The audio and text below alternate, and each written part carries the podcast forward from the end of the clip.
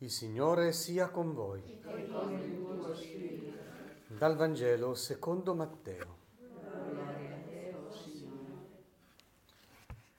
In quel tempo Gesù disse ai suoi discepoli, quando il figlio dell'uomo verrà nella sua gloria e tutti gli angeli con lui, siederà sul trono della sua gloria. Davanti a lui verranno radunati tutti i popoli. Egli separerà gli uni dagli altri, come il pastore separa le pecore dalle capre, e porrà le pecore alla destra e le capre alla sinistra.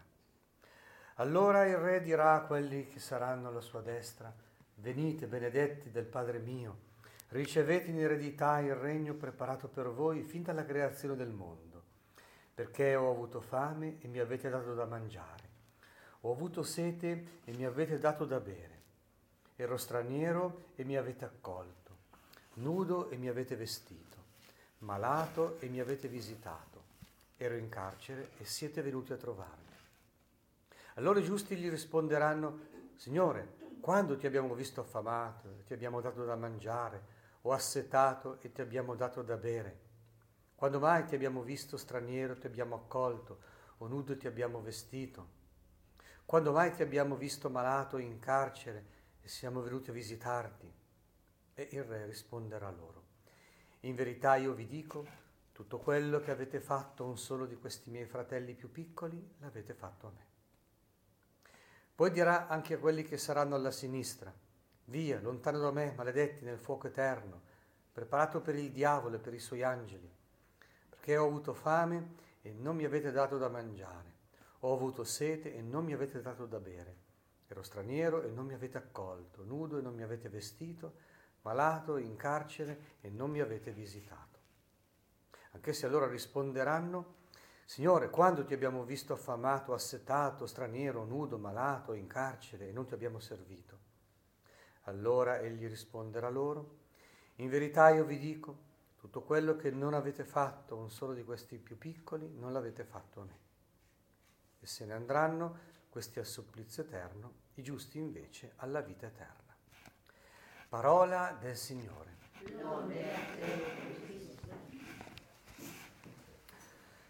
Sapete che il Papa ha scritto una lettera che si intitola Gaudete ed exultate, che la Chiesa sta leggendo in questi tempi, molto bella, sul tema della santità. E al centro di questa lettera ci sono le regole della santità. Prima prende in esame le beatitudini e poi alla fine dice, comunque c'è la regola delle regole, ed è il Vangelo di oggi, Matteo 25. Praticamente insieme a tutta la scrittura, ed è il motivo per cui tante volte il Papa dice, non rendete difficile il Vangelo, non andate a complicarlo quando invece è così diretto. E cioè, la santità è la carità. Dio è amore, quindi cosa vuol dire essere santi? Cioè della sua misura della sua sfera, è amare. E siccome Dio ama in concreto, come diceva Chiara Lubic in maniera molto vibrante, molto bella, molto semplice, nell'amore quello che conta è amare. Non fare una teoria dell'amore, capisci? È amare. Nella forma più semplice la scrittura lo riassume di, parlando della unità dei due comandamenti. Non puoi separare l'amore di Dio dall'amore del prossimo ama Dio con tutto il cuore, la mente e la mia forza e il prossimo come te stesso, non disgiungere quello che in Dio è unito quello che Dio vuole che stia unito. E allora le due letture di oggi aiutano veramente. Per esempio, il libro del Levitico proprio è famoso per essere il codice della santità, e da tutti i piccoli codici della santità. E come inizia? Ecco, il programma è questo. Siate santi perché io, il Signore vostro Dio, sono santo. E come conclude il passo però? Ma amerai il tuo prossimo come te stesso. Io sono il Signore. Quindi la conseguenza del io sono il Signore, del riconoscere Dio come Signore, è, è l'amore. È l'amore del prossimo. Lì la verifica. E infatti andiamo a leggere un pochino alcuni di questi codici perché sono interessanti. Anzitutto eh, delle, hanno la forma della legge. Legge normalmente ha una formulazione negativa, per esempio non ruberete, non userete inganno o menzogna.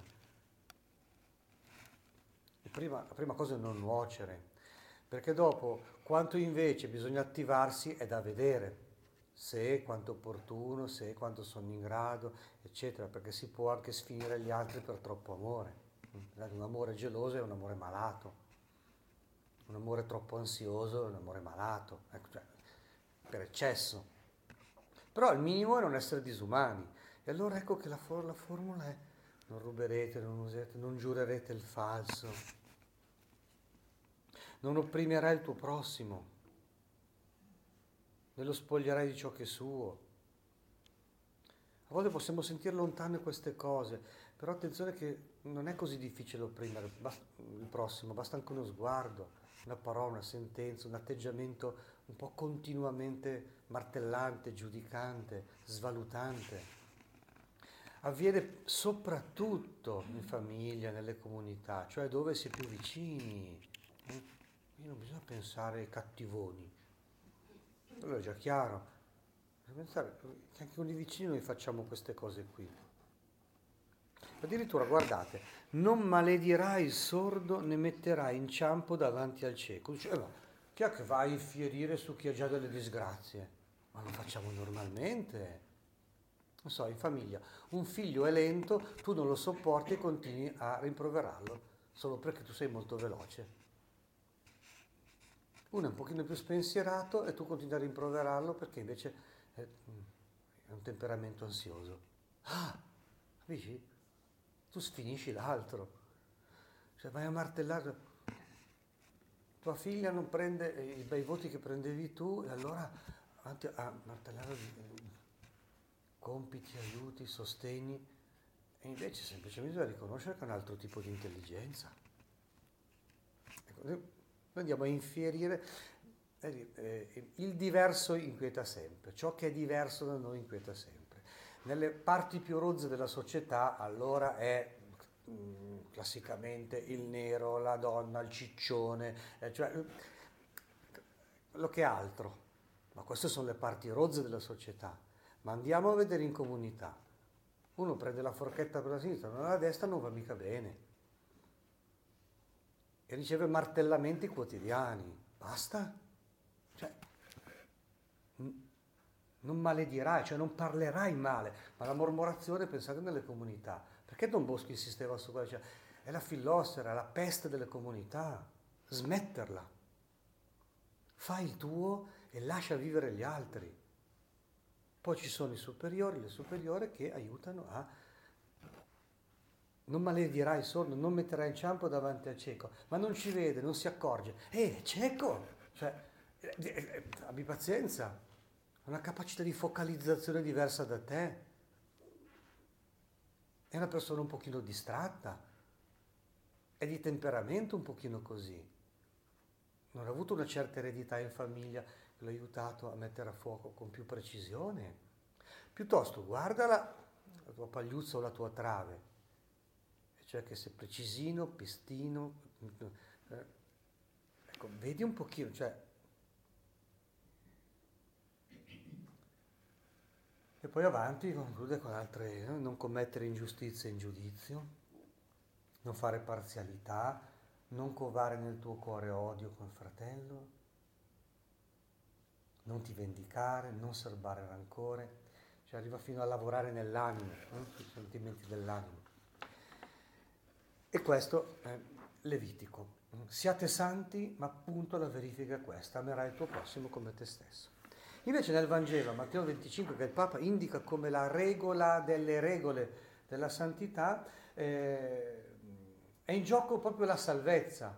Ecco perché è così radicale. Cioè vale per tutti.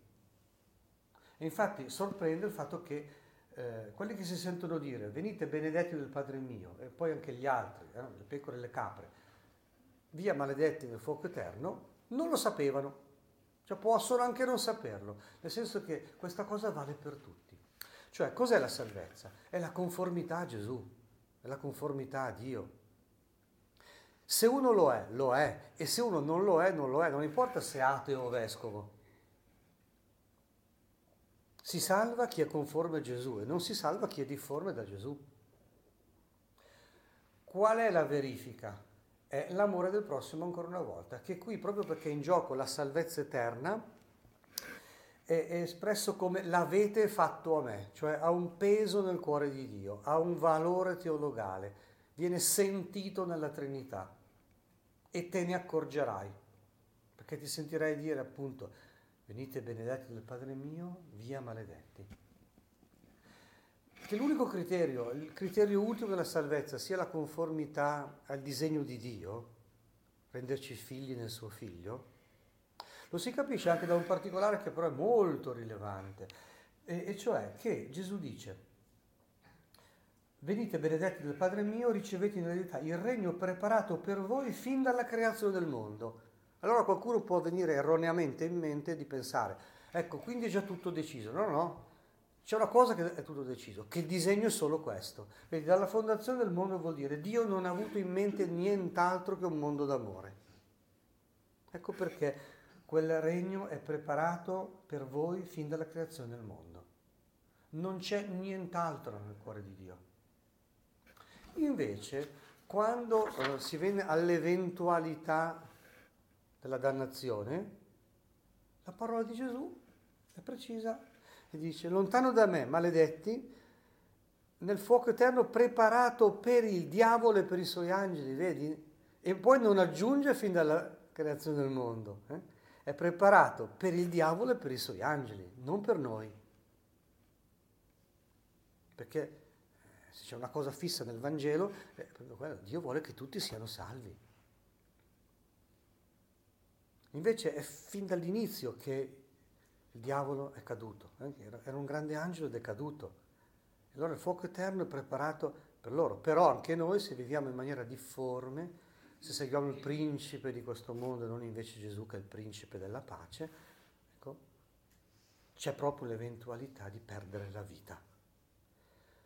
Ma dov'è il banco di verifica? Invece di star lì a aver paura della salvezza, eh, mettiti ad amare, dallo questo bicchiere d'acqua, fai la visita a chi è solo o che è carcerato, copri la nudità, dai il vestito. Eh, eh, eh che nell'indigenza. Allora sarai nella misura di Dio. La santità è la carità. E Sant'Agostino diceva, chi vede la carità vede la Trinità. Signore, insegnaci ad amare.